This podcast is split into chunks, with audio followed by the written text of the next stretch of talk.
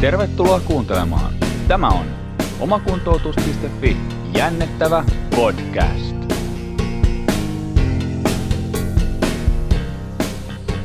All right. Ja tervetuloa taas kuuntelemaan omakuntoutus.fi jännettävää podcastia.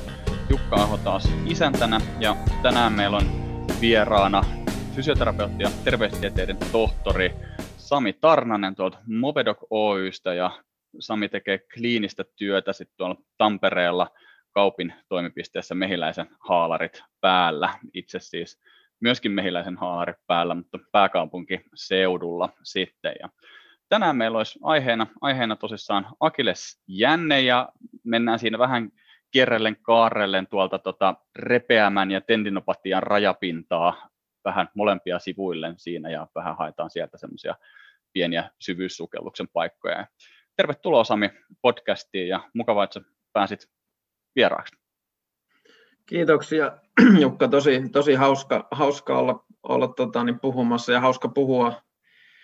semmoista yhdestä lempi, lempiaiheesta, että tosiaan vai, vai, kun ollaan puhuttu, että mikä, miten rajataan aihetta, niin se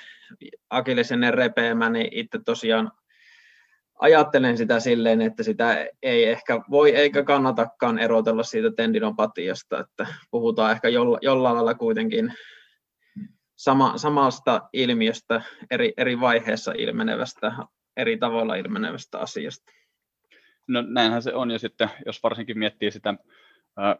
repeämän kuntoutuksen loppupäätä, niin millä lailla se eroaa siitä tendinopatia kuntoutuksesta, niin ei pätkän vertaa.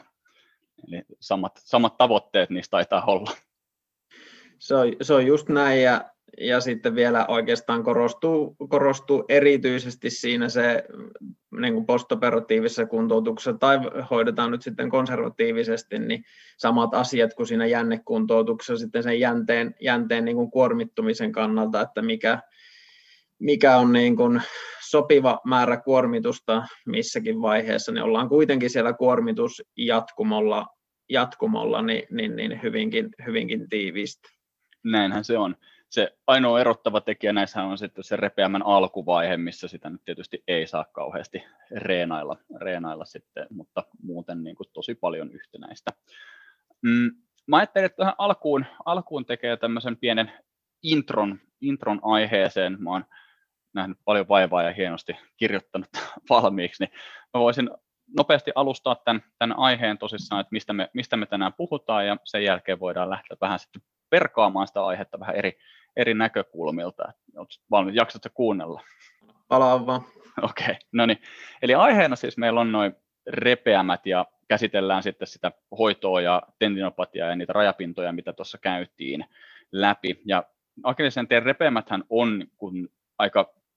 yleisiä tämmöisiä vakavia, no voiko sanoa vakavia, mutta yleisiä isoja urheiluvammoja. Ja tyypillinen potilashan on siis 40 molemmin puolin oleva joko liikunnallisesti aktiivinen tai tämmöinen weekend warrior-tyyppinen mieshenkilö. Mies, miehethän on tässä aika yliedustettuinakin, että tutkimusten mukaan 70-80 prosenttia noista revenneistä akillesjänteistä, niin ne on, ne on mies, miespotilaita. Ja kokonaisuudessaan niitä vammojahan on suurin piirtein semmoinen 18-31 per 100 000 henkilövuotta, ennen kaikkea liikunnallisilla henkilöillä siis. Mutta yleisin tai niin kuin nopeimmin kasvava potilasryhmä on itse asiassa ylipainoiset ja inaktiiviset henkilöt tuossa noiden repeämien osalta. Ja tämä statistiikka tarkoittaa sitä, että Helsingin kokoisessa pitäjässä niin semmoinen suurin piirtein 110-200 vammaa vuodessa pitäisi näitä, näitä tulla. Ja kokonaisuudessaan niitä on koko aika tosissaan enemmän ja enemmän. Ja, ö, historiassahan näitä on alkuun hoidettu kipsaamalla kolme kuukautta ja sen jälkeen keksittiin operoida ja nyt sitten ollaan taas liikkumassa enemmän sinne ei-operatiiviseen hoitolinjaan siellä ja, ja sitä kautta tultu lähemmäs sitä akillesrepeämien hoidon alkujuuria. Knoppina, Sami, mä en tiedä, oletko perehtynyt, tiesitkö, että tämmöinen skotlantilainen lääkäri kuin John Hunter vuonna 1767 hyppiessä katkas oman akillesjänteensä ja sehän hoiti sen itse asiassa sillä, että se laittoi omaan nahkasaappaaseen vaan lisää pohjallisia ja tasaisen väliajoin sitten otti sieltä osan niistä pohjallisista pois. Eli, eli voi sanoa, että tässä lyhyellä matematiikalla, niin mitä 250 vuotta, niin meillä ei ole akillesjänteiden hoito muuttunut mihinkään repeämien osalta. Osaltaan varmaan sen takia, koska nykytiedon mukaan niin meillä ei kumpikaan näistä, että operatiivinen tai ei-operatiivinen hoito ei, ei ole niin kuin merkittävällä tasolla havaittu olevan toistaan sitten parempi, ja enemmän näyttäisi vaikuttavan siitä, että onko meillä tämmöinen aikainen toiminnallinen mobilisaatio vai ei kyseessä. Ja tietyin kriteerein sitten jotkut suosittelee, että kannattaa leikata tai ei kannata, mutta ei meillä sellaista varmuutta tästä taida olla.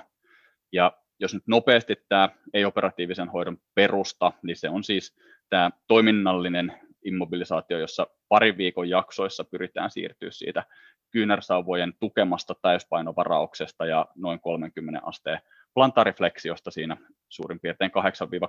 viikon aikana kohti sitä kantakorotettua normaali jalkinetta ja, ja sitä normaalia 90 asteen kulmaa nilkassa.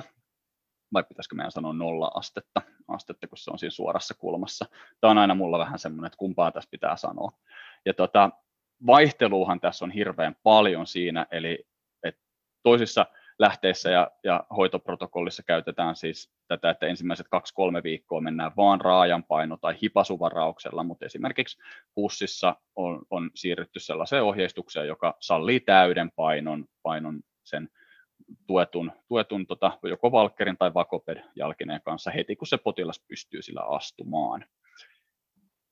Tämä repeämistä. Tässä oli mun intro. Sami jakso kuuliaisesti olla kuuntelemassa. Ja tuossa kun tosissaan tota, suunniteltiin tätä, niin sä sanoit, että sulla on muutamia semmoisia erityisiä niin kuin, ää, suosikkipohdinnan aiheita tässä, että mitä, mit, mitä tähän liittyy, niin ää, haluatko sä ekaksi kommentoida mun introa jollain tavalla vai siirrytäänkö me suoraan niihin sun, sun omiin tota, ää, ajatuksiin ja pointteihin? Hy, hyvä, hyvä, hyvä intro, hyvät, hyvä, hienosti pohjatyöt, pohjatyöt tehty, eikä historiapläjäyskään ollut, ollut mulla, mulla tiedossa, mutta näinhän se yleensä menee, että ympyrä, ympyrät sulkeutuu tavalla tai toisella, ja tuossa nyt ollaan sitten kuitenkin aika, aika lähellä sitä niin kuin nyky, nykykäytäntöä, että sitä, sitä korotusta sieltä vähän pienennellään ja kuormitusta, kuormitusta sitä kautta jänteelle, jänteelle lisätä. Ja Sinänsä toi kun sanoit, että miten, miten tämä operatiivinen, operatiivinen ja ei-operatiivinen hoito on nyt niin kuin muuttunut oikeasti, että varmaan se niin kuin Suomessakin jossain tuossa vuosituhannen vaihteessa – vaihteessa niin kuin tapahtunut tuo muutos, niin, niin, niin kuin mä fysioterapeutilla ehkä aina vähän niin kuin taipumus naureskella ortopedelle tai lääkäre, lääkäreille yleensäkin, niin, niin, niin mun mielestä niin kuin tommoset asiat, jos mietitään niin kuin kuinka iso asia toi on vaikka niin kuin ortopedien näkökulmasta, että ennen on niin kuin pääsääntöisesti leikattu ja varmaan jotain suomalaista dataa siitä, muistaakseni Jyväs Keski-Suomen keskussairaalasta, että no tosin muutaman vuoden jo vanhaa, mutta siellä jossain 2015 taisi olla se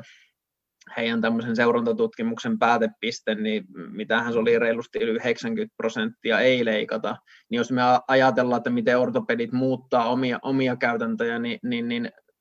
en ehkä ihan hirveästi fysioterapeuttina naureskelisi, vaan enemmänkin nostaisin hattua, että uskalletaan tehdä semmoisia, niin että hei, että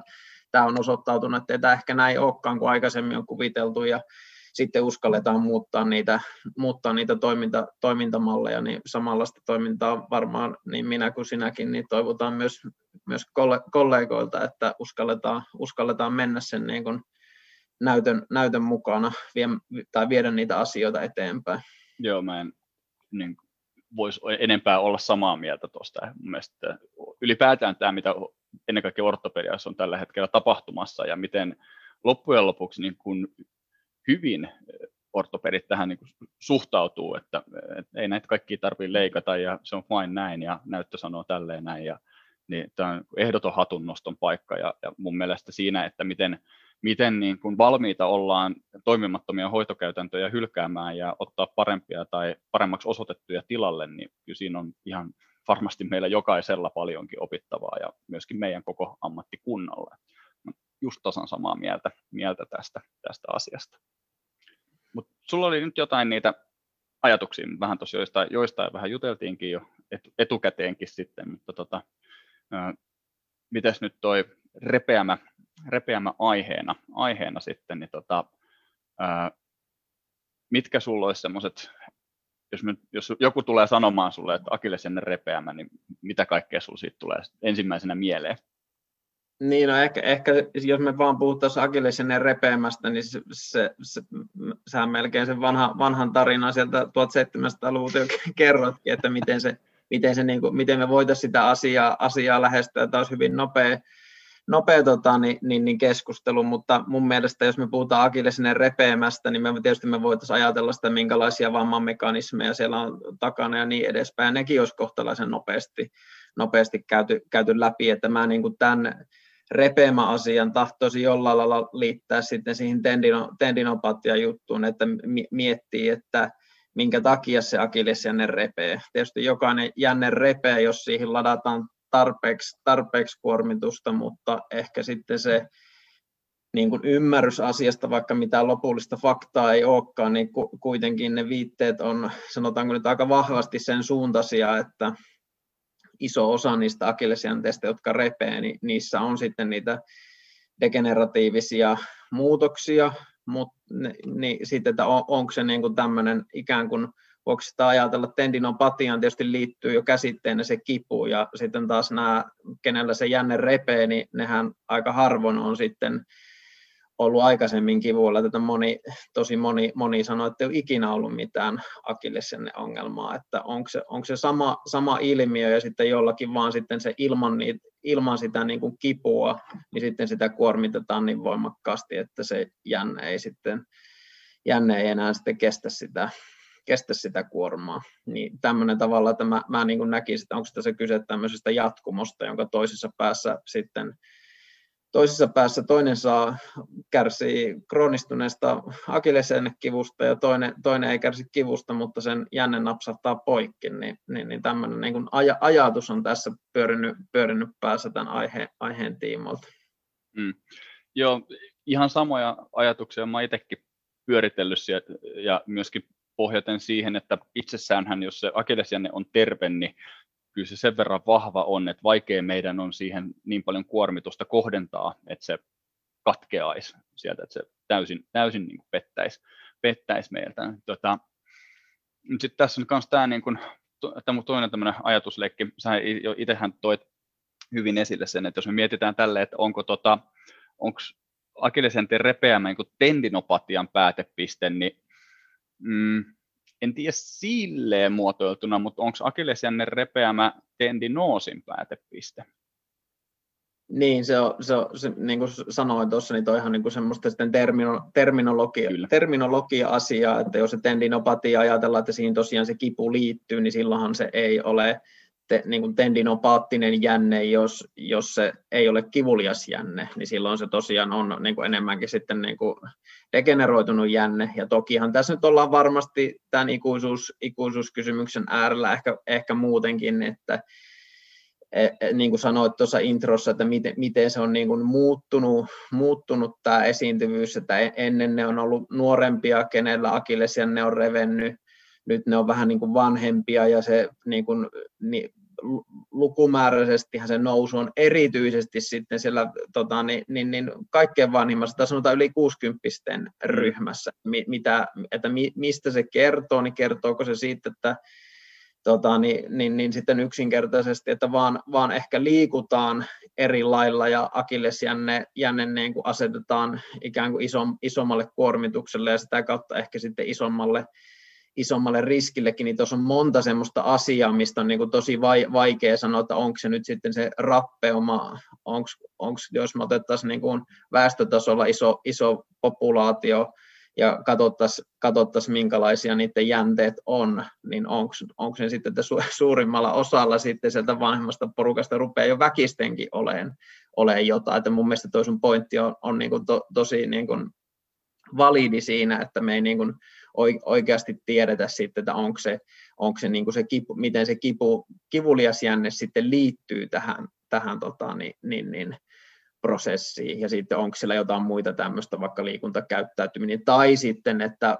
inaktiivisuus ehkä muuten lisääntynyt, mutta sitten ehkä pelataan, pelataan vaikka pallopelejä kovemmalla intensiteetillä ja sitä, sitä jatketaan myös sitten vähän vanhemmalla, vanhemmalla iällä kuin aikaisemmin. Että tässä on varmaan niin kuin monta asiaa, mitä me voidaan tässä ehkä jotain omia, omia pähkäilyjä esittää, mutta ei varmasti pysty niin kuin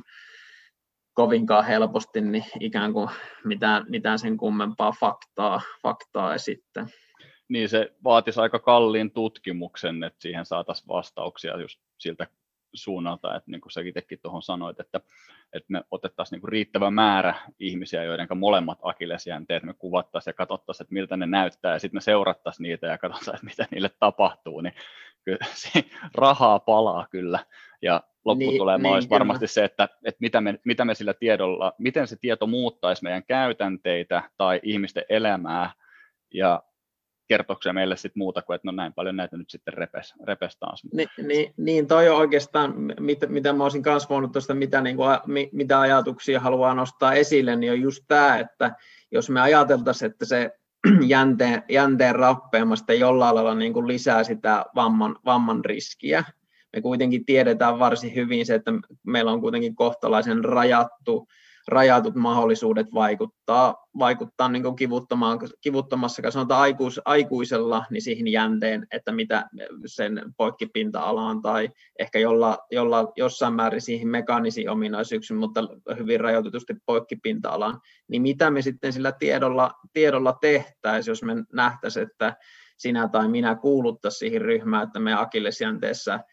on rappeumaa ja ehkä meillä olisi jonkunlainen lisääntynyt riski, niin mitä meidän sitten pitäisi, pitäisi tehdä? Niin tulla, niin. tullaan siihen, että onko se hyvä vai huono asia, että me ei tiedetä ja sitten, sitten vaan niitä sattuu vammoja, niin kuin niitä nyt sattuu, sattuu joka tapauksessa, mitä nyt ehkä voidaan sitten, että pidetään se akille sinne kunnossa ja ehkä jollain lailla, mitä, mitä tehdään ennen vaikka sitä kovempaa, kovempaa pallopeliä tai kovempaa, kovempaa suoritusta, että pystytäänkö me semmoisella niin kuin jonkunlaisella alkulämmittelyllä vaikuttaa, vaikuttaa siihen riskiin, mutta se helpostihan se johtaa siihen, että jos sanottaisiin, että meidän akillesjänne on riskissä revetä, niin kyllä se nyt taatusti vaikuttaisi meidän, meidän tota, niin, liikuntakäyttäytymiseen. Kyllä, joo, ja saattaisi passivoittaa ihmisiä sitten. Kyllä. Ja kyllähän toi, mitä sä kanssa tuossa toit, toit esille nyt, niin noissa tutkimuksissa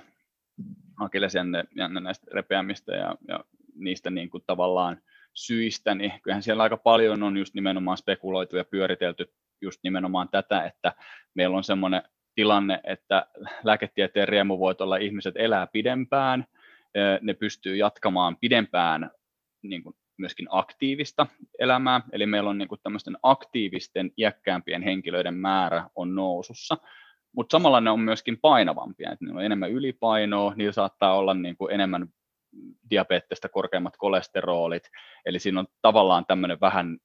ikään kuin, niin kuin kahden rintaman, rintaman tota,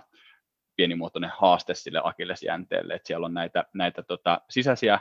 perusterveyteen liittyviä, liittyviä riskitekijöitä ja, ja sitten on vähän tämmöistä niin sanottu, mä en haluaisi sanoa liikunta riskikäyttäytymiseksi, mutta tota, sanotaan, että tämmöistä niin kuormituskäyttäytymistä sitten, mikä myöskin on se, että minkä se sitten vaatii, eihän se se vaatii hirveän paljon inaktiivisuutta ja kuitenkin jonkunlaisen kuormituksen, että se niin kuin tekemättä mitään repeää se akillesjänne mm. jänne sitten. Et tätähän siellä on tosissaan pyöritelty, pyöritelty myöskin. Ratkaisuhan tähän on yksinkertainen, että meillä pitää olla solakoita ihmisiä, jotka on hyvässä kunnossa, syö hyvin, nukkuu riittävästi ja liikkuu sopivalla tavalla ja sitten kaikki on hyvin näin, eikä, e, en ole ikinä nähnyt tuki- ja liikuntaelin ongelmia niin kuin irrallisena osana kaikesta muusta, että ter, muusta terveydestä, että ne samat, samat teesit on siellä kuitenkin joka tapauksessa siellä taustalla olemassa, että mitä se terveellinen, terveellinen elämä on, niin ei se näissäkään asioissa varmaan hirveästi erilainen edes voikaan olla. Joo, en, en usko, en usko varsinkaan. Mutta onhan tuossa varmaan se, niin kuin se liikuntakäyttäytyminen, että varmaan tuommoista, jos me ajatellaan, että henkilö, henkilö ei ole ehkä muuten niin liikunnallisesti aktiivinen, mutta sitten käy sen vaikka kerran kaksi viikossa läiskimässä sulkapalloa, niin kyllähän se niin kuin luo sitten sen niin kuin liikuntaaktiivisuus ehkä jo semmoisen tiety, tietynlaisen riskin, ja sitten kun me mietitään, että mailla, mailla pelit, ja kun ne mie, mie, miehet painottuu, niin jokainen meistä tietää, että minkälaista se nyt se äijien, äijien pelaaminen sitten on, että aika, aika moni, niin jos ajattelee omaakin klinikkaa, niin jos on tuommoisia ongelmia, mitkä sitten vaatisi sitä, että vaikka asteittain palaisi mailapelien harrastamisen, niin kyllähän se moni sanoo, että ei se, ei se, ei, ei niin kuin ole semmoista asteittaista paluuta mailapelien harrastamiseen, että sitten kun pelataan, niin ruvetaan pelaamaan pisteissä, ja sitten tie, tietyllä lailla se varmasti sen akillesjänteenkin kannalta on sitten semmoinen niin kuin riski, riski tekemistä, että sitten lähdetään, lähdetään niin kuin ei välttämättä ole lihaskunto ja muu semmoinen niin kuin lajin ikään kuin vaatimusten tasolla, eikä välttämättä siis kunto, kunto muutenkaan, jolloin joudutaan ehkä yrittää semmoisia, että ääri, ääriasennosta lähdetään ponnistuksiin ja niin, niin edespäin. Mm, mm. Juurikin näin, että siinä kokonaisvaltaisesti ei olla niin kuin ihan ehkä valmiita siihen, siihen hommaan. Ö, toi sitten tuossa vähän sivut, sivuttiin sitten, tässä sivusit sitä, just myöskin tätä, puhuttiin tästä tendinopatia, tendinoosi, nehän on niin,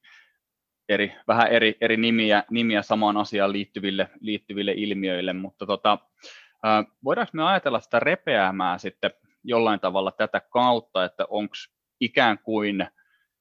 tendinopatia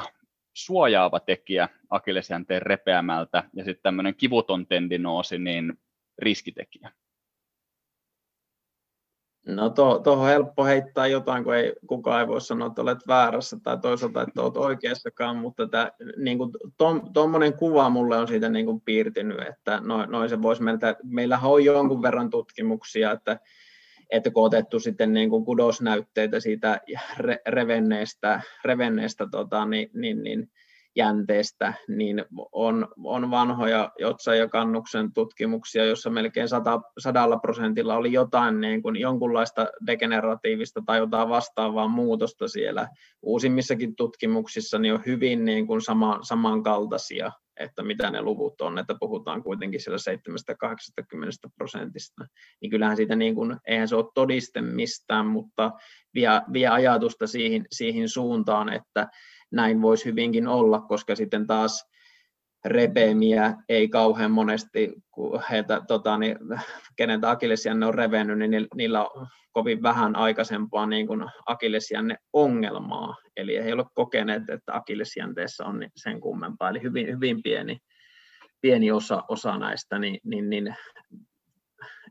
aihetodisteita ehkä, mutta sen, sen suuntaista ajatusta herää, herättää, että se saattaa jopa näin, näin ollakin, että kenelle se kipu sitten kehittyy, niin se, sehän vasta mielenkiintoinen kysymys, kysymys sitten onkin, että mi, mistä se kipu sitten siihen, siihen yhtälöön,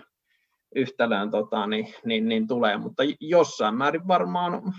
noilla, noilla niin kuin nä, näytöillä niin voi niin sanoa, että tendinopatia voi itse asiassa olla jonkunlainen niin kuin suoja sitten sille, että, repeämään ei tule, koska kipu pitää huolen siitä, että kuormitushuiput jää uupumaan. Mm, kyllä, eli se kipu toimii siellä ikään kuin rajoittimena, että sit kehosta ja jänteestä ja lihaksistosta ei välttämättä saada edes ulosmitattua sellaisia voimia, jotka riittäisi sitten sen akillesjänteen jänteen siinä vaiheessa katkaisemaan. Ja tietysti toki tähän vähän liittyen myöskin mielenkiintoista on myöskin sitten että meillähän nyt toki voi olla sitä akillesjänteen kipua ilman sitä minkään sorttisia muutoksiakaan siellä jänteessä ja sitten meillä voi myöskin olla päinvastoin, että meillä voi olla tosi niin kuin kuran näköinenkin jänne ja se ei ollut ikinä kipeä, niin just myöskin se, että onko se sitten se kivuton huonon näköinen jänne se, joka on, on niin kuin riskissä, riskissä sitten revetä, niin mahdollisesti. Mutta ehkä, ehkä tämä ei ole se viesti, mitä meidän kannattaa olla tuolla nyt pitkin maita ja mantuja kuuluttamassa, että jos ei sun akillesjänne ole kipeä, niin se on riskissä revetä. Mutta onko sinulla itsellä mitään semmoisia tapoja, tapoja tai, tai, tai fraaseja tai esimerkkejä sit siinä, että jos sulle tulee tämmöinen tendinopatia-potilas, jolla se akillesjänne on vaan kipeä ja se on hirveän pelokas siitä, että se repeää ja se ei uskalla sitä kuormittaa, niin mitä sä sanot, sanot tällaiselle potilaalle, potilaalle sitten? Puhuuko siitä riittää näistä niin kuin riskeistä tai, tai muista sitten itse ollenkaan vai? No kyllä mä siis sen kaltaista tuon, tuon esille, että siinähän kuitenkin, kun se joka tapauksessa jänneongelmissa niin me tiedetään kuitenkin se fakta, että liian vähäinen, tai sanotaan nyt vaikka sitten postoperatiivisesti tai tota, niin, niin, niin repeämän jälkeenkin ihan täysin sama asia, niin mitä, mitä vähemmän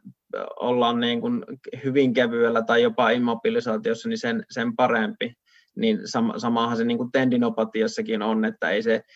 jollain lailla me niin kuin kuitenkin pelataan siinä harjoittelussa ikään kuin sen terveen, jossain määrin edes uusiutumiskykyisen kykyisen niin kuin kudoksen, kudoksen kanssa. Ja sitten kun siihen liittyy paljon, paljon niitä kuitenkin jänneongelmaisillakin niitä pelkoja ja muita, niin kyllähän sitä pitää niin kuin kaikin, kaikin kaikin konstein yrittää välttää tätä, mistä nyt, on, nyt ollaan puhuttu tälle niin kuin ammat, ammattimielessä, ettei sille jää sitä niin kuin pelkoa. Tietysti tendinopatialla tosiaan se kipu voi pitää pois, mutta sitten taas kyllä, kyllä mä monesti, monesti käytän sitä, että se niin kuin, että kipu, kipu niin kuin estää, ettei me tehdä, tehdä sitten sillä kipeällä jänteellä liian, liian kovaa kuormitusta. Tokihan se aina pitää sitten suhteuttaa siihen, siihen, mitä se henkilö, mitä sinne arkeen, arkeen minkälaista aktiviteetteja, aktiviteetteja tota, niin, niin, niin, muutenkaan kuuluu, että on, onko siellä niitä pallopelejä vai eikö siellä ole ja niin edespäin. Että kyllä se on tärke, tärkeä niin kuin viesti tuoda, että todennäköisyyshän kuitenkin meidän pitää niin kuin suhteuttaa sitä paljonko niitä repeämiäkin ylipäätään päätään tota, niin tapahtuu, niin voi sanoa kuitenkin, että se on hyvin harvinainen sitten isossa, varsinkin jos nyt ei puhuta urheilu, urheilu, urheilijapopulaatiosta, niin sitten kuitenkin, kuitenkin kovin harvinainen, harvinainen tapaus, että ei, ei, niin kuin, ei, ei jätetä millään lailla tietenkään, ei meidän tehtävä ole herättää pelkoja, vaan päinvastoin rohkaista siihen, mm. rohkaista siihen liikkumiseen. Kyllä, juurikin, juurikin näin. Ja sitten no, itsekin käyttää just noita samoja, samoja, samoja juttuja, mitä tässäkin on tullut, tullut käytyä läpi. Ja just sitten saattaa olla, että just vahvistaa myöskin sitä viestiä vähän sillä, että, että me nyt tiedetään, että, että jos niitä nyt tulee tota keskimäärin vaikka sitten se 18 per 100 000 ja sitten taas me tiedetään, että tendinopatiaa voi olla niin kuin 18, 18 ihmisellä tuhannesta, että, että se on ihan hirveän, hirveän paljon harvinaisempi se repeämä. Ja jos se, jos se tendinopatia olisi jollain tavalla riskitekijä sille tota, repeämälle, niin mä ehkä itse odottaisin, että meillä olisi isompi määrä niitä repeämiä suhteessa sitten, varsinkin niin kuin tässä tendinopaattisessa populaatiossa, mutta, mutta näinhän, näinhän, tätähän me ei nähdä, nähdä ainakaan, tai meiltä puuttuu sitten se data, mikä näin osoittaa, että, että, että se olisi, olisi tälleen näin. Tota, no tuossa me vähän puhuttiin jo nyt sit siitä, että miten se nyt niin kuin pähkinänkuoressa menee se, se tota, tendinopatia, että jos se, tai tendinopatia, kun sen, sen jänteen repeämän alkuvaiheen kuntoutus, ja, ja sehän nyt ehkä se, mikä tässä eniten on epäselvä, että miten tämä nyt kannattaisi leikata vai ei, ja, ja, ja tota, millä lailla immobilisoida ja millä lailla lähteä liikkeelle ja millä, millä niin kuin kuormitusrajoituksilla ja muilla tämmöisillä. Sitten näissä on myöskin sitä, että toki, että nyt mikä tässä on tällä hetkellä ainakin näyttäisi asiantuntijoiden tulkinta evidenssistä, evidenssistä olevan, mitä sitä nyt on seurannut kanssa ja itsekin vähän lueskellut toki, niin se, että se yhteinen nimittäjä näissä näyttäisi olevan se, että, että parempia tuloksia ollaan saatu niissä, missä ollaan käytetty kuitenkin tämmöistä niin sanottua niin kuin early functional rehabilitation, eli, eli se, että sallitaan mahdollisimman aikainen kuormitus ja sallitaan mahdollisimman aikaisin sitten sen nilkan, nilkan liikuttaminen, mutta ei välttämättä niinkään sen akillesjänteen treenaaminen ja muu. Ja, ja näissä sitten toki äh, ensisijaisesti kannattaa jokaisen fysioterapeutin ja kuka näitä kuntouttaa, niin ennen kaikkea lukea se, että mitä se ortopedi on sanonut siitä etenemisestä, että millä kaavalla siellä, siellä mennään mutta toki noista joistain, joistain tota, on olemassa vähän pientä, pientä tota, protokollatyyppistä tyyppistä myöskin, mutta, mutta tota, hirveästihän me ei siitä tiedetä, että mikä nyt on loppujen lopuksi paras ja mikä sopii sille yksilölle. Mutta mitä sitten, kun se henkilö pääsee siitä kuukengästänsä eroon, niin mitä sitten meidän pitäisi niille tehdä? Niin, no tuosta mä heitän vielä semmoisen kommentin, jos emme siihen tuota, niin leikkaushoito, ei leikkaushoito, jos emme siihen palata enää, että mennään tuohon kuntoutuspuolelle, että pitää sitten muistaa sekin, että mä luulen, että ei niin kuin, vaikka ortopedit on itse, itse tätä ollut viemässä tähän suuntaan, että konservatiivinen hoito on ikään kuin se pää, päähoitolinja ja hyvin pieni osa, osa sitten leikataan, niin, niin, niin se ei niin kuin tarkoita sitä suoraan tietenkään, että leikkaus on väärin. Että jos vaikka nyt fysioterapeutille tulee sitten tuolle tota, niin henkilö, jolta se on leikattu, että nyt oltaisiin tehty joku niin kuin virhe, että siinä kuitenkin moni asia vaikuttaa siihen leikkauspäätökseen, ja varmaan nyt niin kuin urheilijapopulaatiossakin niin vahvasti se, että voi olla, että urheilija jo itse on niin kuin vahvasti sitä mieltä, että se pitää leikata. Urheilijalla saattaa olla, olla niin kuin huoli siitä, kun me tiedetään, että esimerkiksi lihasvoima on sellainen tekijä, että niillä leikatuilla se on parempi kuin ei, ei leikatulla niin kuin postoperatiivisesti, niin tietenkin se, että jos me ajatellaan huippurheilua, tai sitten semmoista hyvin tavoitteellista kuitenkin kilpaurheilua, niin aika harva on varmaan sitten halukas, halukas tota, niin, niin, niin asettuun siihen, että sulta otetaan 10 tai 20 pinnaa lihasvoimasta, lihasvoimasta pois, ja sitten oletko sä nuori vai vanha, niin siellä on monta, monta tekijää, että sitten kuitenkin kun or, varmasti siinä tilanteessa ei nyt ole meidän asia, vaan ortopedia asia, mutta kun niitä leikkauspäätöksiä tekee, niin ei se, ei se varmaan niin kuin nykytietämykselläkään kuitenkaan voi olla silleen, että se on niin kuin puhtaasti niin tai puhtaasti näin, vaan se on sitä asiaa, mitä sitten ne taustatekijät huomioiden, niin ortopedi ja potilas sitten sen keskustelun käy ja jollain lailla tämmöiseen jaettuun päätöksentekoon sitten pohjautuu se, että mikä se, mikä se tässä tapauksessa se hoito, hoitolinja sitten tota, niin, niin, niin on. Eli, mm. eli toi, toi on ehkä hyvä, hyvä muistaa, että niin kuin kaikissa ortopedissa operaatioissa niin me tulee sitten helposti, että ei sillä, ei sillä leikkauksella ole mitään, mitään, mitään virkaa, niin ei se nyt ehkä sitten kaikissa, kaikissa tapauksissa ihan niin, niin mustavalkoinen, mustavalkoinen tota, niin ollut. Mutta sitten mä en tiedä, että tota, niin, niin, niin sitten jos me ajatellaan, että mennään siihen kuntoutukseen, niin sitten sekin, että se ei välttämättä nyt sitten aina, ainakin oma sano, jos olet eri mieltä tai sulla on parempaa tietoa, mutta oma, oma ymmärrys se, että sitten kuitenkin jos urheilija ajattelee sitä niin kuin paluuta sitten siihen, vaikka paluuta oikeasti siihen lajiin tai paluuta sille halutulle, haluttuun suorituskykyyn, niin, niin, niin sitten kuitenkaan se aikataulu ei välttämättä ole ihan kauhean paljon erilainen siitä, että leikataanko vai, vai ei leikata, että se ei ole kuitenkaan niin kuin mikään suora oikotie, että leikataan ja sitten mä pääsen monta kuukautta aikaisemmin, aikaisemmin tota, niin pelikentille, niin itse ainakin näin, näin ymmärtänyt, että sitten kuitenkin, kuitenkin menee, menee niin kuin akillisen repeämissä, niin mennään sitten kuitenkin vähän varmaan samalla aikataululla kuin vaikka ACL-operaatioissa, että menee, menee, menee kuitenkin sitten kuukausi, kuukausikaupalla, että puoli vuotta ja plus jotain ennen kuin, hmm. ennen kuin ollaan lajin, lajin parissa. Joo, juurikin näin. Ja, ja tota, itse näitä, kun jos potilaat vaikka empii, että no pitikö, olisiko tämä nyt pitänyt leikata vai eikö tätä olisi pitänyt ja, ja muuta, niin kyllä mä aika usein sanon niille, että nykytiedon mukaan niin, niin, niin sulla on kaksi vaihtoehtoa, joista molemmat on, on niin kuin näihin keskiarvoihin perustuvan näytön perusteella niin yhtä hyviä. Eli sulla on kaksi oikeaa vaihtoehtoa, joista sun kannattaa varmaan potilaana niin kuin valita se, kumpi sun mielestä niin kuin intuitiivisesti tuntuu sulle oikeammalta. Ortopedi voi toki siinä auttaa sitten, että jos näyttää siltä, että se on tämmöinen niin riski, riskihenkilö, jolla se, se operaatio, että siihen liittyy muita komplikaatioriskejä sitten, että vaikka jotain niin verenkierrollisia tai muita tämmöisiä, niin ortopedi toki sitten niissä varmaan kyllä on se, joka tarjoaa sitä, että tätä ei ehkä kannata lähteä leikkaamaan, mutta jos nyt mietitään tämmöisestä perusterveestä terveestä niin kuin liikunnallisesta henkilöstä, niin kyllä se aika pitkälle menee niin, että kaksi ihan yhtä hyvää vaihtoehtoa, joista sitten päädytään jompaan, jompaan kumpaan, ja, ja se, että ää, ne on hirveän samanlaista. Se, mä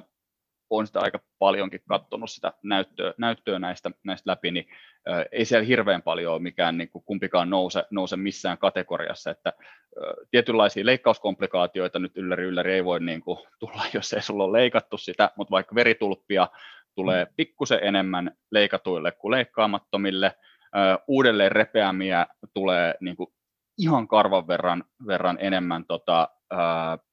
konserva- tai niin kuin ei-operatiivisesti hoidetuille, mutta niissä, joissa on käytetty tota, taas tätä early functional rehabilitation, niin täysin samat lukemat, lukemat näissä, ja sitten keskiverrolla molemmissa ryhmissä niin semmoinen 80 prosenttia palaa omalle entiselle tasolleen, ja nämä return to sports ajat on, on nyt mun mielestä se meni niin, että konservatiivisesti tai ei-operatiivisesti hoidetuilla oli 6-8 kuukautta ja, ja sitten operatiivisesti hoidetuilla oli 6-9 kuukautta, että hirveän, hirveän niin kuin lähellä ollaan. Ja yksi semmoinen jännä itse asiassa tästä sitten tehtiin, se on jo joitain vuosia vanha, vanha, niin tämmöinen, katsottiin, että koska nämä keskimäärin palaa, niin se mikä oli jännä, niin oli se, että 77 prosenttia ö, oli palannut, palannut urheiluun jo viiden kuukauden kohdalla, eli leikattiin se tai ei muistaakseni. Ja sitten jos me jatkettiin sitä seurantaa kymmeneen vuoteen, niin kolme prosenttia lisää, eli 80 prosenttia. Niin se, miltä tämä nyt näyttää siinä, että, että ne, jotka palaa urheiluun, jos palaa, niin ne palaa kuitenkin siinä about puolen vuoden kohdalla, ja varmaan mä sanoisin sen, sen siihen kuudesta yhdeksään kuukautta haarukkaan, mä sen heittäisin. Se olisi mun mielestä mä olisin itse kliinikkona paljon, paljon niin kuin, nukkuisin paremmin, jos mä sanoisin 6-9 kuukautta kuin 5-6 kuukautta, kuukautta siinä. E, e, Tämä on se niin kuin mun oma, oma käsitys tästä aiheesta ja tämän, tämän niin kuin evidenssistä nyt näiden, näiden niin kuin vertailun puolelta. Kyllä. Toi, toi oli mun mielestä tosi monta, monta hy, hyvää pointtia, että mistä, että niin kuin sä sanoit, niin on, on yhtä hyvät ho, hoitolinjat periaatteessa. Toisessa, toisessa on sitten se, että ehkä, että me, miten, miten ne uusiutumisriski, ehkä minkä, minkälainen toiminnallinen taso saadaan sitten taas toisessa haittapuolena, niin, niin, niin sitten nämä mahdolliset leikkaukseen liittyvät, liittyvät tota, niin tietysti haavaa aina, joku hermovammojakin on tuohon liitetty ja sitten, mm. sitten just toi veritulppa, veritulppa tota, niin, niin, niin, riski, niin nehän on sitten semmoisia, mitkä on oikeasti käytävä, käytävä läpi, että jos, jos olet nuori ja sulla on tota, niin, niin, niin urheilussa halu, halu pärjätä, niin silloinhan se on niiden riskien ja hyötyjen punnitsemista, niin kuin se on aina, jokaisessa mm. ikisessä operaatiossa ja tuki- ja liikuntaeliongelmissa varsinkin, että mi, mi, mitä hyötyä sä voit saada tästä hoitolinjasta, mitä, mitä riskejä, haittoja siihen, siihen sisältyy. Niin ja nämä asiat voi olla sellaisia, että joku ortopedi niin kuin sanoisi, että nyt sulle tehdään nyt sulle tehdään nämä, jos ei me tiedetä, mitä, mihin se ihminen on pyrkimässä ja minkälaisia, minkälaisia tota, niin jollain lailla ehkä sitten riskejäkin se on valmis sietään sen takia, että se toipuu, toipuu halutulle, halutulle tasolle, niin se on aina, aina ja varmasti tulee aina, aina nämä olemaankaan. Ja sitten kun me päästään siihen sitten siihen niin kuin urheiluun paluun, niin tuossa mitä, mitä tota, niin kirjallisuutta kattelin, niin esimerkiksi taisi olla noista Jenkki, Jenkkiputiksen pelaajista Amerikan maalla, niin taisi olla keskimäärin, että ne palas vasta, vasta niin kuin 12 kuukauden, kuukauden tota, niin kohdalla, varsinkin jos nyt ajatellaan jotain puolustuksen linjamiestä tai jotain muuta, mille tulee lihaa, lihaa tota, niin, niin, niin syliin, niin pitää tehdä, tehdä ääri, ääriasennossa, ääri, äärisuorituksia, niin ei nyt sinne kannata lähteä, jos ei se jalka sitten oikeasti, oikeasti ole kunnossa, niin sitten se, mm. se voi olla niin kuin pitkä, ketä voisi karkeasti sanoa sen sinne, että se voi niin kuin vaihella sieltä jostakin puolen vuoden tietämiltä sitten jopa, jopa niin kuin vuoteen se Kyllä. paluu sitten. Joo, joo. ja se, se itse asiassa nyt kun puhuttiin näistä riskeistä, niin, niin se varmaan tässä on myöskin aika hyvä niin kuin vielä terottaa, terottaa, että kun me puhutaan jostain vaikka veritulppariskistä tai me puhutaan, puhutaan vaikka jostain, jostain uudelleen repeämän riskistä, niin me puhutaan kuitenkin niin kuin, ö, hirveän pienistä riskeistä, että ne ei ole mitään ihan älyttömän isoja. Et, et jos mä muistan niitä prosentteja taas oikein, niin ne prosentit on jotain tyyliin, että et ei operatiivisesti hoidetuissa, hoidetuissa, niin se uudelleen repeämän riski on jotain tota, tyyli 3,6 ja olisiko se ollut sitten 2,3 niissä leikatuissa ja, ja, ja sitten nämä tota, jotkut veritulppariskitkin, niin, niin ollaan alta 5 prosentin kyllä. Niissä, että et ne on, puhutaan kuitenkin suhteellisen harvinaisista komplikaatioista myöskin, myöskin siinä mielessä. Kyllä, niin pitää aina sitten siinä postoperatiivisessa kuntoutuksessa nämä riski, riskiasiat, niin sitten ne on monessa, monessa operaatiossa paljon paljon paljon paljon isompia. Ja on noita niin kuin, tota, niin, niin, niin tutkimuksia, joissa sitten sitä niin kuin ei, ei operatiivisesti hoidetullakin on niin pystytty painaa sinne jopa niin kuin yhden, kahden, kahden prosentin luokka. Että kyllä sillä varmasti sillä kuntoutuksella, että miten, miten se tehdään, että taaskin jos mennään sitten siihen kuntoutusprosessiin, jos me mietitään, mitä se ennen on ollut, minkä takia se e, ei, le, tai leikataan ei-leikkausvertailu alun perin tullutkin, niin sitten kun me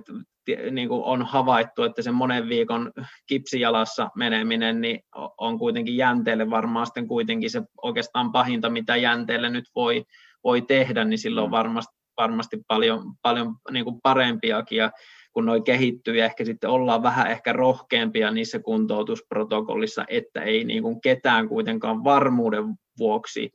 immobilisoida, niin me päädytään sitten kuitenkin, jos me maltetaan tehdä sitä kuntoutusta jollain lailla niin kuin progressiivisesti, niin me päästään, päästään sitten kuitenkin aika hyviin, hyviin tuloksiin, jotka on sitten kuitenkin aina paljon paljon parempia kuin se, että ollaan, on nyt sitten leikattu tai ei leikattu, niin, niin, niin useampi viikko varaamatta. Ja mitä sitten taas alarajalle, jos ajatellaan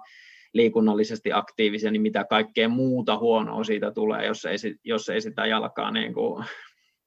maakontaktissa käytetä, käytetä ollenkaan, niin sitten puhutaan varmaan muistakin ongelmista kuin pelkästään jänteen, jänteen ongelmista. Mm, joo, juurikin, juurikin tämäkin on hyvä huomioida siinä, että se yllättävän paljon, paljon näyttäisi tällä hetkelläkin jopa kestävän sitä kuormitusta ja, ja se on hyvä sille, koska kyllä me tiedetään se, että jänteet, jänteet no, vähän samalla lailla kuin kaikki muutkin kehon ominaisuudet, että kyllä ne hyvin pitkälle noudattaa tätä use it or lose it periaatetta. Ja, ja tähän, tähän niin kuin viitekehykseen viitattuna niin, tai, tai pistettynä, niin ei se oikein ainakaan mun, mun omassa pääkopassa kuulosta edes järkevältä, että jos mä haluan, että mun jänne paranee, niin se paras tapa saada se jänne parantumaan, niin olisi se, että mä roikotan sitä kolme kuukautta ilmassa kipsissä liikuttamatta sitä ollenkaan, niin ei se, ainakaan itselle mitään tuon taivaan valtakunnan niin kuin järkeä siinä, siinä hommassa. Että suunta, suunta nykyään on, on, on, on niin kuin selkeästi aktiivisempi ja kyllä se evidenssikin näyttää sitä tukevan, että, että näin se kannattaa tehdä. Tehdä niin ja si, sillehän toi sitten kuitenkin, että mi, miten noin menee niin kuin varmaan monessa, mitä on katsonut niin kuin suomalaiset protokollat, niin sitten kuitenkin mennään niin kuin, vähän niin kuin parin viikon välein aina sitä niin kuin haastavampaa kohtaa, että jos, jos siinä se joku ortoosi tuki on, niin sitten, että missä, missä asennossa se nilkka on, niin sitä vaan vedetään koko ajan, koko ajan sitä pienemmäksi. Ja silloinhan me ollaan siinä, mistä, mistä oikeastaan nyt tänään, tänään lähdettiin se sun vanha, vanha, vanha esimerkki, että ollaan niin kuin tehty järkevästi asioita, että mietitään, että missä, mi, miten se akillesjänne siinä asettuu, kun nilkka on tietyissä asennossa ja sitten lähdetään viemään sitä vaan haastavampaa ja haastavampaa tota, niin, niin, niin kulmaa sitä nilkkaa, niin eihän toi, toihan niin kuin kaikilla, kaikilla tavoin niin semmoista niin kuin progressiivisen tekemisen niin kuin malli, malliesimerkkiä niin kuin yksinkertaistetusti, että miten, miten niitä asioita saadaan, miten kudoksia saadaan, saadaan kestään, kestään tota, niin, niin, niin, paremmin. Se on oikeasti mielenkiintoinen aihe, että mitä nämä revenneet jänteet sitten, että kuinka, kun, mä en tiedä kuinka hyvin niitä on seurattu sitten, kuinka pitkiä seurantoja on tehty, mutta tota, niin, niin, niin, mikä sitten taas niiden jänteiden riski, riski tota, niin, niin, niin, myöhemmille jänneongelmille, niin onko, onko ne vähempi, vähemmän vai, vai enemmän, niin ihan älyttömän mielenkiintoinen tota, niin, niin asia, jos ajatellaan, että ne on ollut jo rappeutuneita ja sitten ne, sitten ne tota, niin, niin kuin hajotetaan ja sitten taas laitetaan paranemisprosessit niin kuin käyntiin, niin mitä, mitä se sitten pitkässä juoksussa tarkoittaa. Joo, se mä oon itsekin yrittänyt tuota etsiä jossain vaiheessa, mutta mä en siihen ainakaan mitään ihan selvää, selvää löytänyt, tai mulla on ollut huonot hakusanat siinä, nyt just tätä esimerkiksi, että onko niinku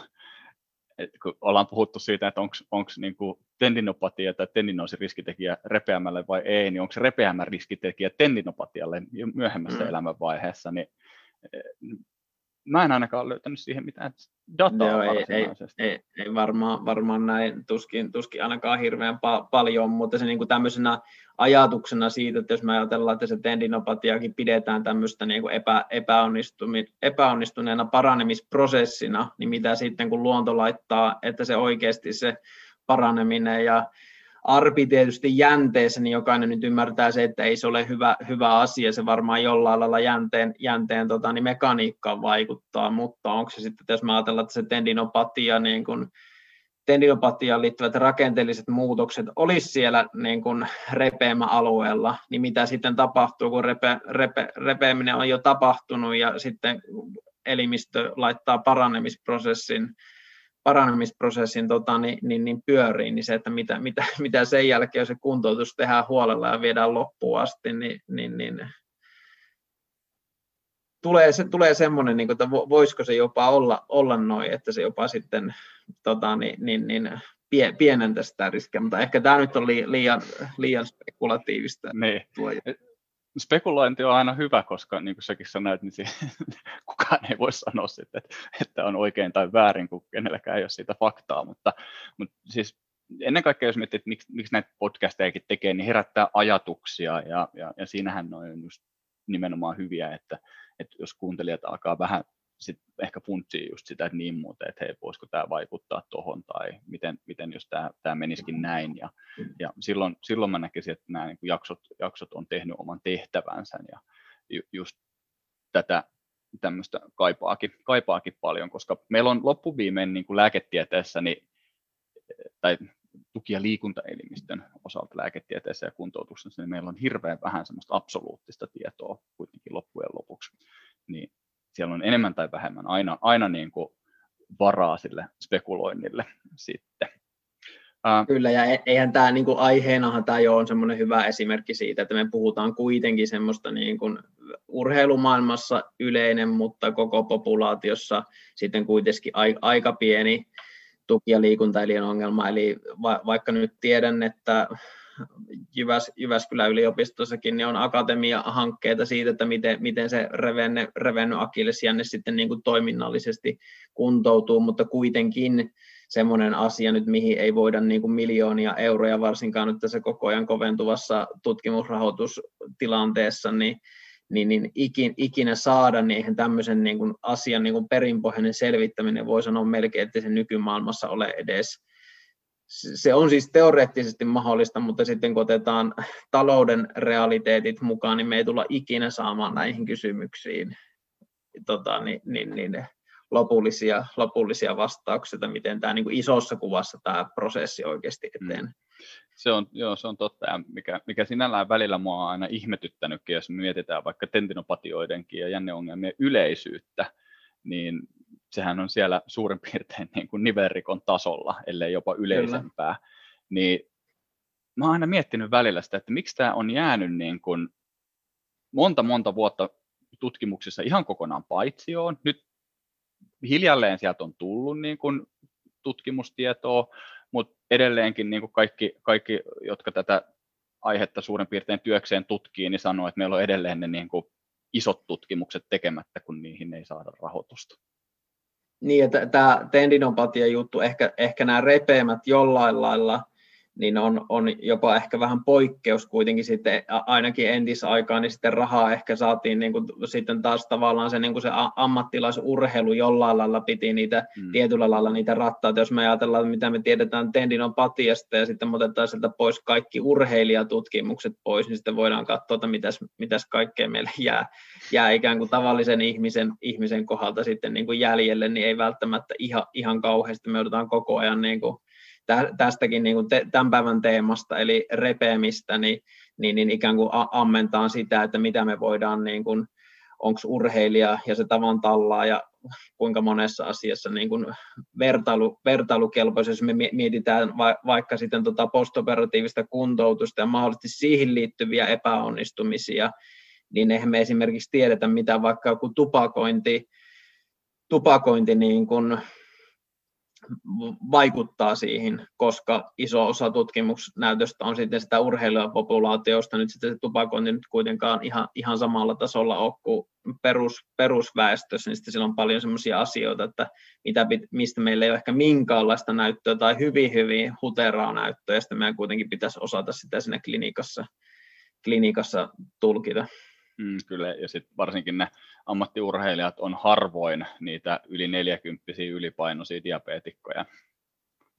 Mm, ketkä tulee rööki, röökihuulessa vastaanotolla. just, just näin, kyllä. Ne, ne nukkuu, nukkuu huonosti ja ei tykkää työstänsä ja muuta tämmöistä. Niin. Hei, nyt päästiin tuohon urheiluun vähän niin kuin takaisin, ja nyt se, mistä me lähdettiin, lähdettiin pieni tämmöinen operatiivinen vai ei-operatiivinen sivu, sivujuonne tekemään, niin se, että nyt tämä niin kuin RTP tai RTS, ja miten nyt näistä haluaa käyttää, eli niin kuin urheilun paluun osalta, niin ACL meillä on jonkunlainen käsitys sitten siitä, että, että milloin se voisi olla turvallista päästää, päästää se urheilija takaisin. Tuossa jonkun verran kävin läpi sitä, ehkä sitä dataa siitä, että millaisia keskiarvoja meillä on niin kuin prosentuaalisesti, että koska palataan ja kuinka suuri osa palaa, mutta akillesjänteen osalta niin meillä taitaa puuttua tämä tämmöinen tietynlainen sapluuna siitä, että, että koska nämä voisi päästää takaisin ja, ja minkälaisia jotain kriteereitä siellä pitäisi olla nyt ainakin ehkä täytettynä ennen kuin uskaltaa päästää tämän akillesjänne repeämä potilaan takaisin, takaisin liikuntaan. On, vai onko sinulla tullut vastaan mitään tämmöisiä fiksuja return to play tai return to performance tai return to sports. Jokainen saa valita oman, oman terminsä tälle. Niin. Joo, ehkä, ehkä just noi, noista termeistä, termeistä sen verran, että tietysti on eri, eri asia, just niin kuin sanoin aikaisemmin, että jos me palataan siihen, puhutaan urheiluun palaamisesta, niin sitten kuitenkin, jos, jos sitä veisi ikään kuin sen seuraavan pykälä, että me palataan sille niin kuin vammaa edeltävälle suorituskyvyn tasolle, niin sekin voi sitten olla niin kuin eri, eri asia, varsinkin näissä akilles, akillesjänneongelmissa. Sitten hyvä, hyvä muistaa sekin, että minkä takia sitten, jos me ajatellaan, että siihen niin kuin konservatiiviseen hoitolinjaan saattaa jäädä se, että, että kun vaikka nyt ajatellaan siihen urheilun paluuta, että se on lähtökohtaisestikin on niin kuin huonommalla, huonommalla tasolla, niin, niin, niin mä itsekin yritin tota, niin vähän, vähän tehdä taustatyötä, ja kyllä tuosta niin ihan äärimmäisen huono, huonosti on niin kuin oikeastaan niin kuin yksittäisiä jotain tyyliin, että minkä verran pitäisi missäkin vaiheessa pystyä niin kuin tekemään, tekemään yhden jalan päkiä, päkiä nousua tai jotain, jotain muuta, joka ehkä kertoo vaan enemmän, niin kuin jos otetaan urheilun palusta, palusta niin kuin puhutaan, niin, niin, niin en voi, voi niin kuin ehkä nyt edes ajatella, että se olisi joku urheilun paluukriteeri, jos joku urheilija pystyy tekemään kymmenen, kymmenen yhden jalan päkiä nousua, niin ei varmaan vielä niin kuin huraa huutoja aiheuta tota, niin kenessäkään. Ja sitten kun miettii taas, että eihän ne päkiällä nousussa ne vammat, vammat tapahdu, vaan jossain hiukan, hiukan tota, niin vaativammassa jutussa, niin, niin, niin, niin kuin hämmästyttävä huonosti löytyy oikeasti tietoa siitä, että mit, mit, mitkä on sitten niitä kriteereitä, millä se, millä se niin kuin, ta, jollain lailla siihen ei muuta oikein keksi kuin tuo ajallinen kriteeri, mikä nyt on vähän kaikissa vammoissa sama, että mitä pidempään maltat olla poissa, niin ehkä jossain määrin sen pienempi riski sulla siihen uusiutumiseen on, mutta tietysti urheilumaailmassa et sä nyt voi huvikses heittää, että no, palaat vasta puolen, puolen vuoden päästä sitten, sitten tota, niin pelikentille, niin toi on kyllä yksi iso semmoinen, niin kun, että onko edes se lihasvoima yksistään kauhean, kauhean hyvä, hyvä mittari, minkälaisia vaikka hyppytestiä tai jotain muuta, muuta siellä pitäisi olla niin kuin kartoituksessa mukana. No tietysti pitää muistaa sekin, että onko meillä nyt sitten ACLstäkään olemassa ihan semmoisia taaskaan niitä, että se olisi niin kuin universaali ja näin, näin mennään aina ja nämä, nämä toimii, toimii kaikilla. Että tietysti silloin on paljon sitten varmasti, varmasti sitten niin kuin lajiin liittyviä asioita, mitkä, mitkä pitäisi, pitäisi ottaa huomioon. Sitten kun siinä mennään niin kuin progressiivisesti eteenpäin, niin totta kai sulle silloin kertyy sitä dataa, että mitä, mitä se ihmisen jalka, jalka kestää, mutta mitä sitten urheilu- tai lajivaatimukset voi joskus olla kuitenkin hyvin erilaisia kuin mitä vaikka siinä klinikalla edes pystyy, pystyy tekemään, että ei niin kuin, jotenkin tästä kyllä aiheesta niin jää semmoinen aika, aika tuosta tos, tos, näkökulmasta aika semmoinen niin kuin epä, epävarmaa, että mikä, mikä olisi semmoinen, semmoinen niin kuin järkevä tapa, että tuntuu, että no, ainakin nopea, nopea katsaus kirjallisuuteen niin ei mitään semmoista niin kuin selkeitä, edes sanotaan selkeitä suuntaviivoja, mitä se voisi olla. Mm. Joo, sit, siitä on hirmu, hirmu vähän yhtään, yhtään niin kuin mitään. Ja sit mä itse jossain vaiheessa löysin, löysin tämmöisen, niin kuin, ö, olisiko sekin joku tyyli viisi vuotta sitten tehnyt, tehty tämmöinen jonkinasteinen konsensus statement, ja mä olin, että no nyt tästä varmaan, sitten mä luin sen, ja mä olin, että tota, no en mä nyt tästäkään hirveästi näitä vastauksia ehkä sitten loppujen lopuksi, lopuksi saanut, joitain ehdotuksia siellä, siellä mutta ää, nimenomaan toikin kanssa, että, että, että jos me tehdään jotain yksittäisiä hyppytestejä tai yksittäisiä päkien nousutestejä tai muita, niin, niin nekin on vähän, ne ei välttämättä sitten sovittaa siihen vammamekanismiin tai muuhun tämmöiseen. Sitten jos me tehdään vaikka yksi, mitä hirveän paljon sit käytetään, niin on, on nämä niin kuin eteenpäin suuntautuvat yhden jalan hypyt, niin ihan kiva kertoa taas ehkä siitä voiman tuotosta jotain, mutta kun tyypillisin tilanne, missä se akillesjänne katkee, niin se on kuitenkin se dorsifleksoituneesta asennosta ponnistaminen niin suunnanmuutoksen yhteydessä, niin, niin, niin jos me mietitään sitä todellista valmiutta palata siihen peliin, niin pitäisikö meidän niin kuin sitä tavalla tai toisella pystyä mittaamaan ja, ja mitä sä, mi, mi, mi, miten sä sen vaikka klinikalla lähdet sitten mittaamaan jollain korkeanopeuskameralla katsomaan, laskeskelee siitä nivelkulmia, vertaile toiseen ja pähkäillä siitä, että onko tämä nyt edes niin validi tapa mitata tätä tai saadaanko me niin kuin niitä tuloksia, mitä me halutaan tässä, tässä niin kuin esiin sieltä, niin tämä on myös yksi semmoinen, missä meidän ehkä tarvii nyt vaan oppia sietämään sitä epävarmuutta. Ja jos meillä on jonkunlainen käry siitä, että se on edes lähellä sitä toista jalkaa toiminnallisesti niin voiman osalta ja vaikka just sitten kestävyyden ja tietyllä tavalla tämän niin kuin voiman tuoton osalta, niin ehkä se on se paras, mikä meillä on. Ja aina jos meillä on edes joku, mihin me voidaan sanoa, että tämä on niin kuin, ainakin näissä tämä on lähellä tätä, että oli se vaikka tasapaino ja toistetut hypyt ja muut, niin, niin ehkä se on jo jotain. Niin, var, varmaan se näin on, että, että valitaan, valitaan, että meillä olisi joku, joku, millä me seurataan sitä, ettei se ole vaan siitä niin kuin, on jotain mitattua, ei vaan, ei vaan tota, niin, niin, niin, mielipiteitä, että ehkä ollaan tässä, tässä vaiheessa. Ehkä sekin on tärkeää, ehkä taas kertoo, kertoo myös sitten sille niin kuin potilaalle sitä, että, että suorituskyky on mennyt eteenpäin ja luotto sitten siihen jalkaan, jalkaankin lisääntyy. Ja sitten tietysti onhan, onhan se sitten se paluu taas jo, jollain lailla sitten, että me pystytään selkeitä aikaraameja antaa niin kuin vähän niin kuin ylä, yläkanttiin, että sitä niin kuin, että ei, ei, niin kuin, ei niin nopeasti kuin mahdollista, niin mä en oikein tässä, tässä ongelmaryhmässä, niin, niin, niin kyllä mä mieluummin olisin pikkasen ylivarovainen kuin pikkusen yli, yli innokasta. Vähän, vähän samaa, että kun on katsottu noita uusiutumis, uusiutumisriskejä, milloin se uusi, uu, niin kuin repeämä sitten, jos se tulee, niin missä vaiheessa se tulee, niin se hyvin ajoittuu sitten aika nopeasti siihen ortoosista, mm. tota, niin, niin, niin ortoosin kä- käytön lopettamiseen. Eli vähän sama, sama asia siitä, että sitten kun niitä rajo, rajoitteita ikään kuin purkautuu siitä, niin, niin, niin sen niin kuin vakaampaa sen tekemisen pitäisi olla, ettei lähde, lähde sitten niin kuin liian nopeasti, nopeasti eteen. Joo, se ortoosista eroon pääseminen ei ole juoksulupa. Ja, tota, niin, kyllä. ja, ja sitten tos, tosissaan sekin, mikä, mikä tuossa on äh, just on ortoosi lopettamiseen liittyen, liittyen myöskin sitten, niin monestihan ne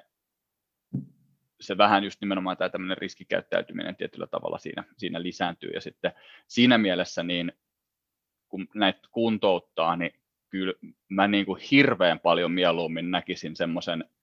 jos puhutaan siitä alkuvaiheen kuntoutuksesta, niin paljon paljon mieluummin mä näkisin kolmen kuukauden kohdalla semmoisen jäykän akillesjänteen kuin ylivenyttyneen akillesjänteen, niin, niin siinäkin mielessä se, että monesti kun potilaat on vähän se, että ei tämä oikein liiku kunnolla,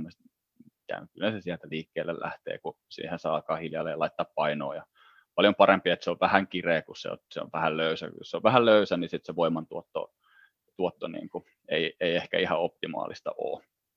Niin, kyllähän se ku, ku, joka tapauksessa me, me odotetaan tai meillä on odotettavissa hieman, hieman pidentynyt akillesjänne kuin mitä se niin kuin normi, normitilanteessa on, niin jos sitä nyt sitten koko ajan lähdetään, niin kuin me liikutaan koko ajan siellä, siinä kuntoutumisessa siellä ääri, äärirajalla sen etene, etenemisnopeuden suhteen, niin kyllähän siinä se vaara on, että se pidentymä voi, voi sitten olla –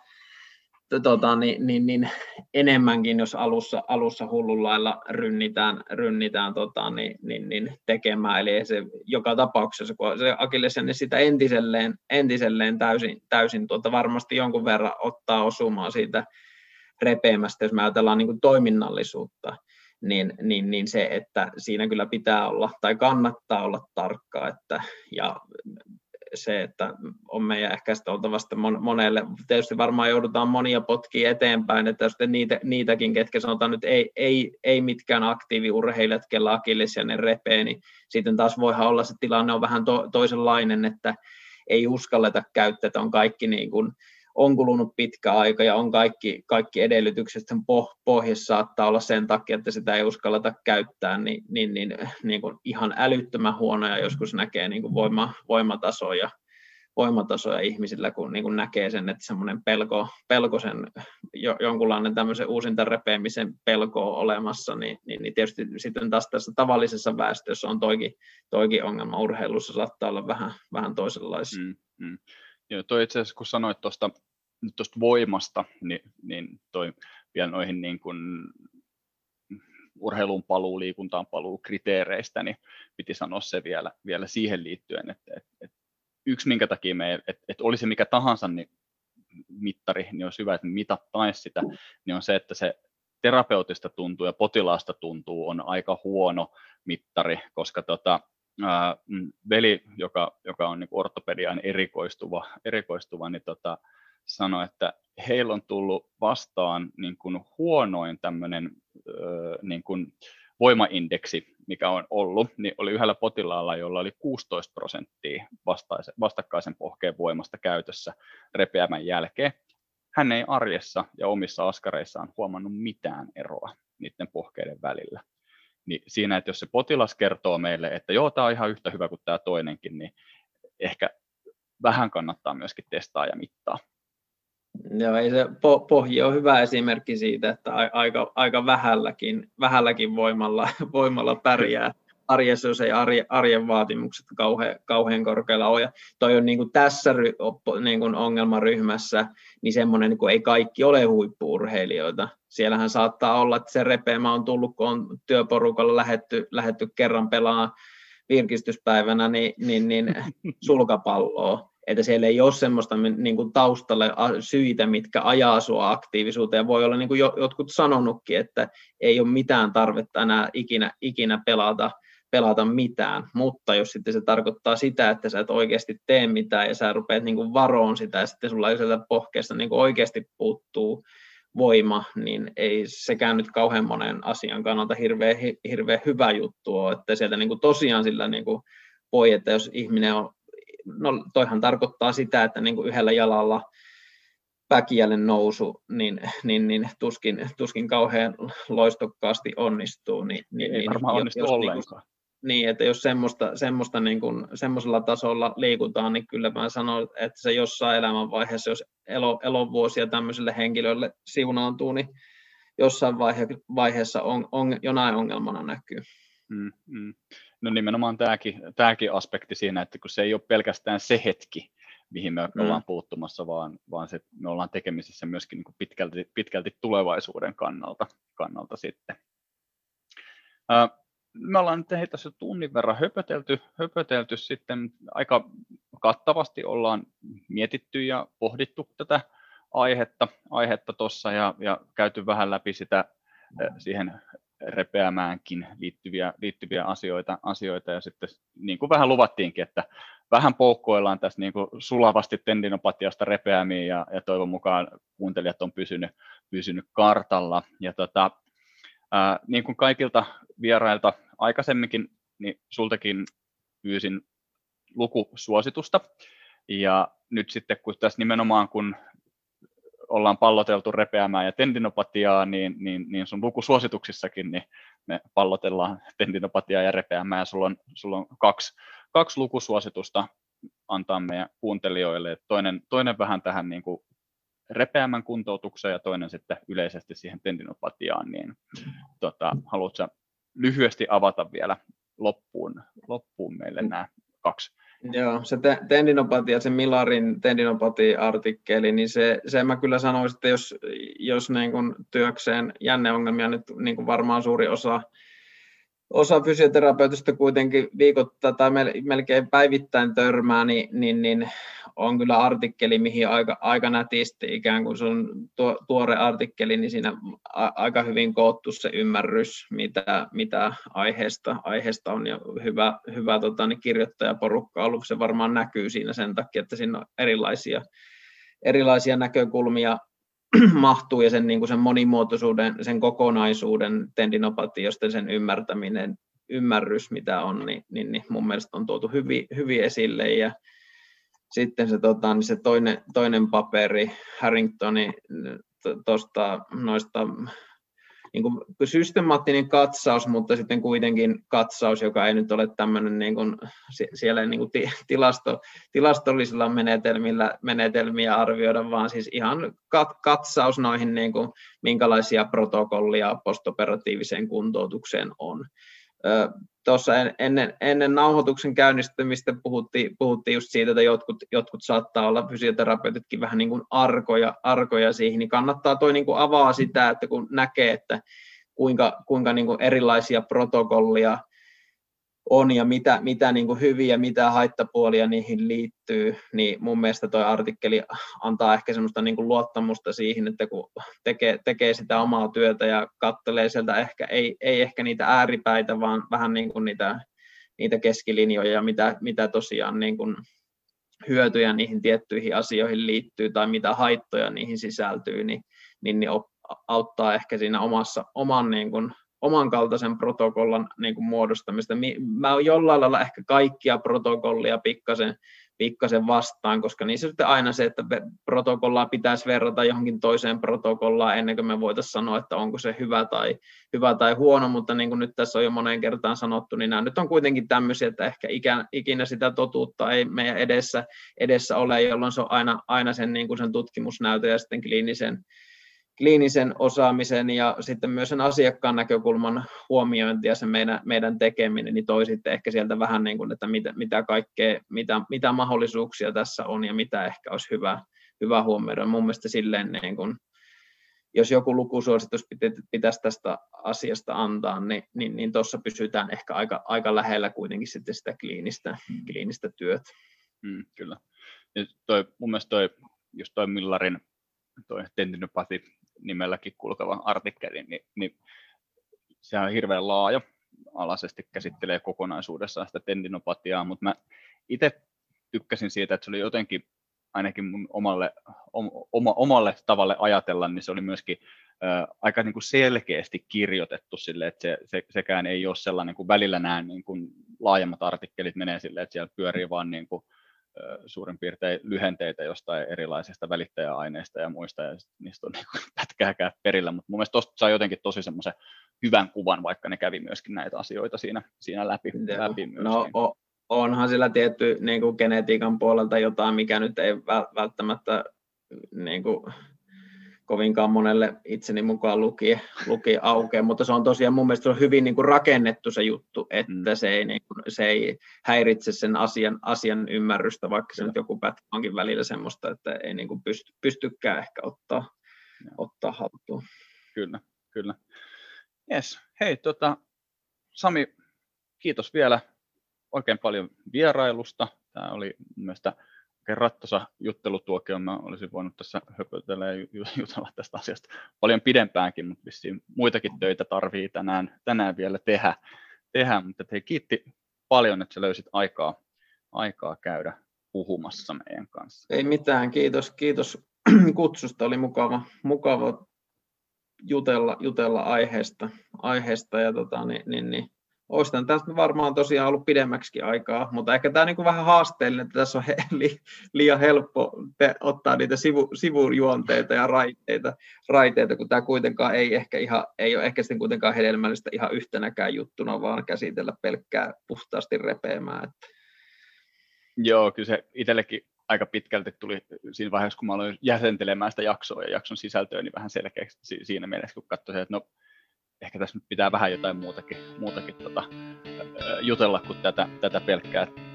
repeämään ja muuta, se on ihan hyvä, että sä olit niin kanssa samoilla linjoilla heti alusta lähtien siinä, siinä sitten. Joo, hei, kiitos ja kiitos paljon kaikille kuuntelijoille. Toivon mukaan tästä on taas joku jotain bongannut ja saanut vinkkejä omaan, omaan käyttöön. Käyttöön ja tota, ää, suositelkaa, jakakaa meidän podcastia ja että me saadaan lisää kuuntelijoita ja tietoa, tietoa eteenpäin. Ja, ja seuratkaa sekä omakuntoutusta että Movedokkia somessa, ne, jotka ei ole, ei ole meitä jo seurannut. Kiitti kaikille kuuntelijoille ja moikka! Kiitos, moi! Tässä oli tämänkertainen jännittävä podcastimme jakso. Minä olen Jukka Aho ja kiitos vielä kerran kuuntelemisesta. Mikäli juttumme kiinnostavat sinua enemmänkin, voit seurata meitä somessa ja nettisivuillamme. Facebookista ja Instagramista löydät meidät nimimerkillä omakuntoutus.fi ja nettisivuillemme pääset navigoitumaan osoitteella www.omakuntoutus.fi. Toivottavasti näemme sinut siellä ja seuraavassa jaksossamme. Kuulemisiin ensi kertaa. Moi moi!